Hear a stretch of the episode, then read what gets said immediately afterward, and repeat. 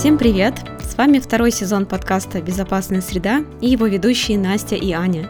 Мы две психиатрки и психотерапевтки по безопасным средам обсуждаем в наших выпусках психическое здоровье, терапию и лайфхаки о том, как заботиться о себе и близких. Мы хотим развенчать страхи о психиатрии, дестигматизировать психические расстройства, и мы надеемся, что наш подкаст поможет вам лучше понимать себя. Сегодня среда, и сегодняшней темой выпуска мы выбрали Виктимблейминг. И хотя, как расшифровывается этот термин, мы говорили в прошлый раз, мы напомним вам, что он означает обвинение жертвы. Это явление, когда на жертву преступления, несчастного случая или любого вида насилия возлагается полная или частичная ответственность за совершенное в отношении нее нарушение или произошедшее несчастье. Сегодня мы хотим посмотреть на эту проблему более широко. Я предлагаю начать с того, что существует такое явление, как rape culture, или по-русски культура изнасилования. Настя, расскажи, пожалуйста, что скрывается за этим термином? Да, это среда, в которой сексуальное насилие нормализуется и оправдывается в средствах массовой информации и популярной культуре. Культура изнасилования как бы увековечивается за счет использования женоненавистнических формулировок, объективизации женских тел и гламуризации сексуального насилия, создавая тем самым общество, которое игнорирует права и безопасность женщин. Давай мы приведем несколько примеров, чтобы было понятно, о чем вообще речь. Это и обвинение жертвы, то есть она сама об этом просила или напрашивалась на это. Это нормализация сексуального насилия. Ну, мальчики всегда будут мальчиками, это же в их природе. Откровенные шутки на тему секса, публичное изучение одежды жертвы насилия, ее состояния, мотивов и истории, гендерное насилие в кино и на телевидении. Что там еще? Те же еще можно добавить определение мужественности, как чего-то доминирующего и сексуально-агрессивного, определение женственности, как чего-то покорного и сексуально-пассивного, предположение, что только непорядочные женщины подвергаются изнасилованиям, или что мужчин не, не изнасилуют, или что изнасилуют только слабых мужчин, и в целом несерьезное отношение к обвинениям в изнасиловании. Почему это вообще так распространено? Ведь это настолько несправедливо, что наиболее уязвимый человек подвергается обвинениям. Я с тобой согласна, что это несправедливо, и одна из причин, по которой люди обвиняют жертву, заключается в том, что люди хотят дистанцироваться от неприятного опыта и тем самым подтвердить свою собственную неуязвимость риску. Как бы помечая и обвиняя жертву, другие могут видеть жертву отличной от них самих. Люди успокаивают себя, думая: «Я не такой, как она», потому что я этого не делаю, со мной этого никогда не случится. Потому что если допустить мысль, что длина юбки тут все-таки ни при чем, и что даже прогулки в дневное время не смогут тебе гарантировать безопасность, то это очень страшно. И поэтому нам проще сказать: это из-за вызывающей одежды. Тем самым мы отгораживаемся от болезненной реальности, что изнасиловать могут кого угодно и когда угодно. Но нужно помочь людям понять, что это опасная реакция victim-blaming. Кстати, а из-за чего она становится опасной, Ань? Обвинение жертвы приводит к тому, что люди не обращаются за помощью и не выдвигают никаких обвинений к своим мучителям. Если выживший человек знает, что кто-то или общество обвинят именно его или ее, то он или она не будут чувствовать себя в безопасности или комфортно, общаясь с другими людьми. Обвинение жертв подкрепляет то, что автор насилия и говорил ей все это время, что это вина жертвы. Но это не ее вина и не ее ответственность.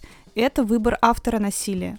Принимая участие в виктимблейминге, общество позволяет автору насилия совершать жестокое обращение в отношениях или сексуальное насилие, избегая при этом ответственности за свои действия. Да, еще одна из причин, почему есть тенденция обвинять жертву, отчасти обусловлена нашей потребностью верить в то, что мир – это справедливое место. Когда с другим человеком что-то происходит плохое, мы часто считаем, что он, должно быть, что-то сделал, чтобы заслужить такую судьбу. Это такая карма. Социальные психологи называют эту тенденцию феномен справедливости мира. А зачем нам вообще это нужно? Вот эта вера, что мир справедлив и что люди получают то, что заслуживают.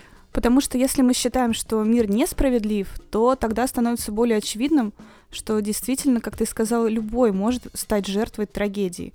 Да, даже вы, даже ваши друзья, ваша семья и другие ваши близкие. Как бы вы ни были осторожны, добросовестны, плохие вещи могут и происходят с хорошими людьми. Но полагая, что мир справедлив, считая, что люди заслуживают того, что получают, и обвиняя жертву, люди способны защитить свою иллюзию, что такие ужасные вещи никогда не могут с ними случиться или произойти. А, еще, кстати, есть такой феномен, как предвзятость к прошлому опыту, ну или, знаешь, такой задний ум, о чем тут вообще речь. Это когда мы смотрим на событие, которое произошло в прошлом, и мы склонны полагать, что мы должны были видеть признаки и предсказывать результат заранее. Оглядываясь назад, это создает впечатление, что жертвы преступления или несчастного случая или другой формы несчастья должны были быть в состоянии предсказать и предотвратить любую проблему, которая могла их постичь. И это не просто то, что происходит, когда мы смотрим на такие вещи, как изнасилование или нападение. Когда кто-то заболевает, люди тоже часто пытаются обвинить прошлое поведение в текущем состоянии здоровья человека. Я, кажется, понимаю, о чем идет речь. Ну, то есть рак, ну, наверное, ему не нужно было курить. М-м, у него болит сердце. Ну, я думаю, ему нужно было больше заниматься спортом. Отравился в ресторане. Ну, вообще-то надо было выбирать, что ты будешь есть. Ну да, да. То есть люди должны были просто знать или ожидать, что такие вещи произойдут, учитывая их поведение, в то время как на самом деле не было никакого способа предсказать результат. Как обычно, кстати, выглядит виктимблейминг? Ну, как пример, она сама спровоцировала его на жестокое обращение. Им обоим нужно измениться, чтобы сохранить брак. В отношениях всегда виноваты оба. Как тебе такая фраза, Настя? Это утверждение предполагает, что жертва в равной степени виновата в жестоком обращении, в то время как на самом деле жестокое обращение является осознанным выбором, сделанным автором насилия. У человека всегда есть выбор в том, как он будет реагировать на действия своего партнера. Варианты помимо насилия могут быть такими. Можно просто уйти, поговорить о том, что происходит, объяснить, почему что-то расстраивает, в конце концов, можно просто расстаться, ну и так далее. Кроме того, жестокое обращение – это не только отдельные действия, из-за которых автор насилия причиняет боль своему партнеру, а скорее это даже чувство права на то, что он так может делать, что он может делать все, что угодно со своим партнером. Плюс, когда друзья или семья остаются нейтральными в отношении жестокого обращения и говорят, что обоим людям нужно измениться, то они на самом деле поддерживают партнера, совершившего насилие, и делают менее вероятным, что человек, подвергшийся насилию, обратится за поддержкой. Да, я думаю, что еще в качестве примера здесь можно привести конкретную историю, которая произошла на самом деле. В две тысячи третьем году четырнадцатилетняя девочка по имени Элизабет Смарт была похищена из своей спальни в Солт-Лейк-Сити, штат Юта. В следующие девять месяцев она была в плену своих похитителей Брайана Митчелла и Ванды Барзи. После того, как ее спасли и подробности ее пребывания в плену стали известны, многие стали задаваться вопросом, почему она не пыталась сбежать или раскрыть свою личность. Даже после такого ужасного преступления так много людей, которые обвиняли именно эту девочку. Угу. Мне тут, кстати, вспоминается один очень крутой сериал на Netflix про жертв серийного насильника. Он называется Unbelievable. Я не знаю, честно говоря, как его на русский перевели. И он очень крутой. Как раз очень хорошо показывает явление виктимблейминга. Да, еще, кстати, советовали утреннее шоу, по-английски The Morning Show, на тему насилия и сексуальных домогательств. Иногда, благодаря сериалам и фильмам, нам проще развить эмпатию и понять, каково это — быть жертвой насилия. Да. И нужно сказать, что не каждый, кто обвиняет жертв, прямо обвиняет кого-то в том, что он не смог предотвратить то, что с ним случилось. На самом деле, в более лайтовых версиях люди не всегда осознают даже, что они делают. Что-то вроде того, как услышать о преступлении и думать, что вы были бы более осторожны, если бы были на месте жертвы. Это тоже мягкая форма обвинения жертвы. Кстати, еще один важный факт. Хотя большинство жертв насилия в семье составляют все-таки женщины, но мужчины также могут быть жертвами насилия в отношениях. Мужчины сталкиваются со многими из тех же проблем, что и женщины, которые мешают сообщать о жестоком обращении, но они еще при этом и сталкиваются с другим видом стигматизации, поскольку многие считают, что мужчины не могут быть жертвами насилия на свиданиях, например, или домашнего насилия. Угу. Кстати, возвращаясь к вопросу про одежду жертв насилия, я читала про одну выставку, она была в России, может быть, даже в Москву приезжала, собранную из одежды жертв насилия. И знаешь что? Одежда там самая разная. Длинные штаны, обычные джинсы, свитера. Что доказывает, что одежда не решающий фактор. Решающий фактор – это выбор автора насилия. Кстати, на эту тему тоже есть прекрасная статья-разбор от Татьяны Никоновой, которой, к нашему большому сожалению, совсем недавно не стало. Она писала, что если мы оправдываем действия насильника одежды жертвы, то мы как будто подразумеваем, что мужчины — это такие животные, которые при виде выпуклости или оголенных ног просто теряют контроль над своими действиями. По этой логике тогда изнасилования должны были происходить исключительно на пляжах. Но ведь это не так. А значит, мужчины не животные и могут контролировать свои импульсы. Ну ведь правда? Совершенно верно. Скажи, Аня, ты сама сталкивалась с виктимблеймингом? Mm, да, это личная история, и я никогда о ней публично не рассказывала. Но я думаю, что я готова поделиться. Я столкнулась с виктимблеймингом, когда я проходила обучение.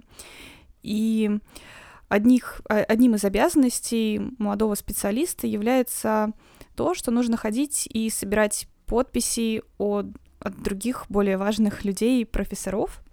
И как-то раз у нас было... Мы праздновали какой-то праздник, Новый год, кажется, это был, но мне нужно было все равно пойти и подписать эти бумаги.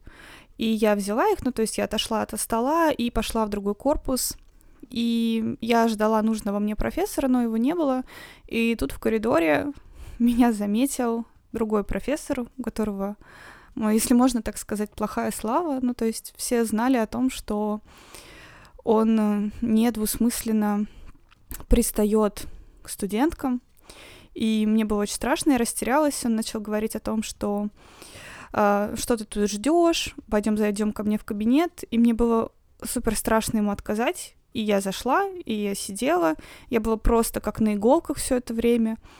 Э, он там не было какого-то прямого намека на что-то сексуальный или так далее, но учитывая, что он старше меня раза в три, а он предлагал мне встретиться, куда-то вместе пойти, просил мой номер телефона, а я не понимала, ну, могу ли я отказать, как это вообще скажется на мне и так далее, то есть я была заморожена совершенно, и потом, когда пришел нужный мне профессор, я увидела его, я просто очень быстро выбежала, извинившись, я получила нужные подписи, и когда я вернулась обратно на праздник, я рассказала об этой истории, я рассказала о том, что произошло со мной, и один из моих руководителей сказал мне фразу: «М-м, ну а что ты с ним общалась и сидела?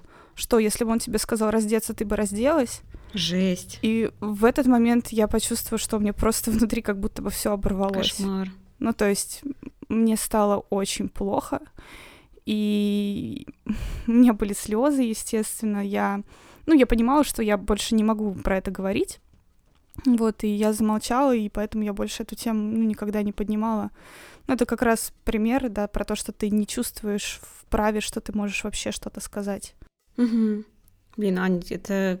Я вижу, как тебя до сих пор волнует эта история и вызывает у тебя эмоции, и это здорово, что ты нашла смелость поделиться, и мне очень жаль, что, ну, на нее не отреагировали адекватно, на твою просьбу о помощи. Да, и это, пожалуй, тоже причина, почему я про нее особо-то и не говорила. Понимаю. Вот. А, так, давай отвлечемся. Настя, скажи, пожалуйста, а ты что-то подобное вообще испытывала, похожее, может быть? Ну да, я на самом деле, к сожалению, тоже сталкивалась с харассментом со стороны преподавателей два раза в нескольких высших учебных заведениях, и я нигде не выдвигала обвинения и не рассказывала кому-то из руководства. Почему? Честно, мне даже в голову это не пришло, так как я понимала, наверное, что в этом нет никакого смысла. Я могла бы сказать об этом, но я думаю, что все равно все бы закончилось, как в твоем случае, виктимблеймингом, или бы меня обвинили в клевете, что я позорю чье-то доброе имя, или бы сказали, что я все неправильно поняла, что это на самом деле не подразумевалось. Но мне кажется, я рассказывала об этой истории только мужу, но я не помню никакой его реакции. Ну, во всяком случае, мне кажется, она была нейтральная. Он не пытался защитить меня или там набить кому-то морду. Конечно, мне бы этого тоже не хотелось. Но он и не выразил мне какой-то особой поддержки. И надо сказать, что я и не выглядела как особо травмированная или нуждающаяся в этой поддержке. Но это был шок, конечно, и очень-очень много отвращения. Впоследствии, конечно, я избегала оставаться с этими людьми наедине. Настя, мне очень жаль, и мне очень жаль, что как будто бы это нормализуется, ну, то есть ни с тобой, ни со мной не произошло ничего особенного. Угу. Ну, мы даже есть, сами ну, об этом говорим. Ну, все же преподаватели, да, ну, все же преподаватели пристают к студенткам, ну, что такого? все в порядке, да, нормально. Это грустно. Настя, я думаю, что нам нужно подвести какой-то итог, потому что тема получилась достаточно грустной и объемной. И лучше всего для этого сформулировать то, как мы с вами все вместе можем бороться с виктимблеймингом. Старайтесь избегать использования слов, которые объективизируют женщин. Если вы слышите, как кто-то другой шутит оскорбительно или нормализует насилие, скажите ему об этом. Если ваш друг говорит, что его изнасиловали, или он подвергся какому-то другому действию, о которых, например, мы с Настей рассказали, серьезно отнеситесь к его словам и поддержите его. Скажите тем людям, в отношении которых было совершено насилие, что это не их вина. Да, и привлекайте авторов насилия к ответственности за их действия. Не позволяйте им оправдываться, например, обвиняя жертву, алкоголь или наркотики в их поведении. Будьте внимательны к тому, что происходит вокруг вас. Ну что ж, друзья, на сегодня у нас пока все. Мы надеемся, что наш сегодняшний выпуск помог вам разобраться в этой теме. Мы открыты к предложениям и темам, которые бы вам были бы интересны. Спасибо всем за внимание, и мы с радостью ждем вашу обратную связь, вопросы, комментарии и желаем вам хорошего дня. Подписывайтесь и ставьте лайки. Пока. Пока.